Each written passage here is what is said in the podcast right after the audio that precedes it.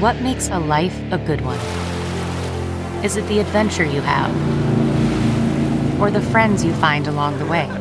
Maybe it's pursuing your passion while striving to protect, defend, and save what you believe in every single day. So, what makes a life a good one? In the Coast Guard, we think it's all of the above and more, but you'll have to find out for yourself. Visit gocoastguard.com to learn more. It's Ask Dr. Phil. If you feel that the conflicts in your marriage are pushing you to be unfaithful, I promise you, bringing in a third party will not help solve those issues. You can justify it. You can say, This will decompress me. I just won't do one stop shopping. I'll get some things at home and some things not at home.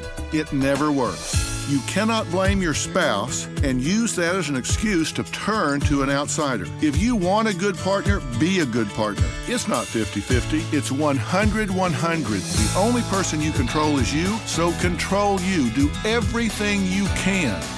For more on maintaining a successful relationship, log on to drphil.com. I'm Dr. Phil.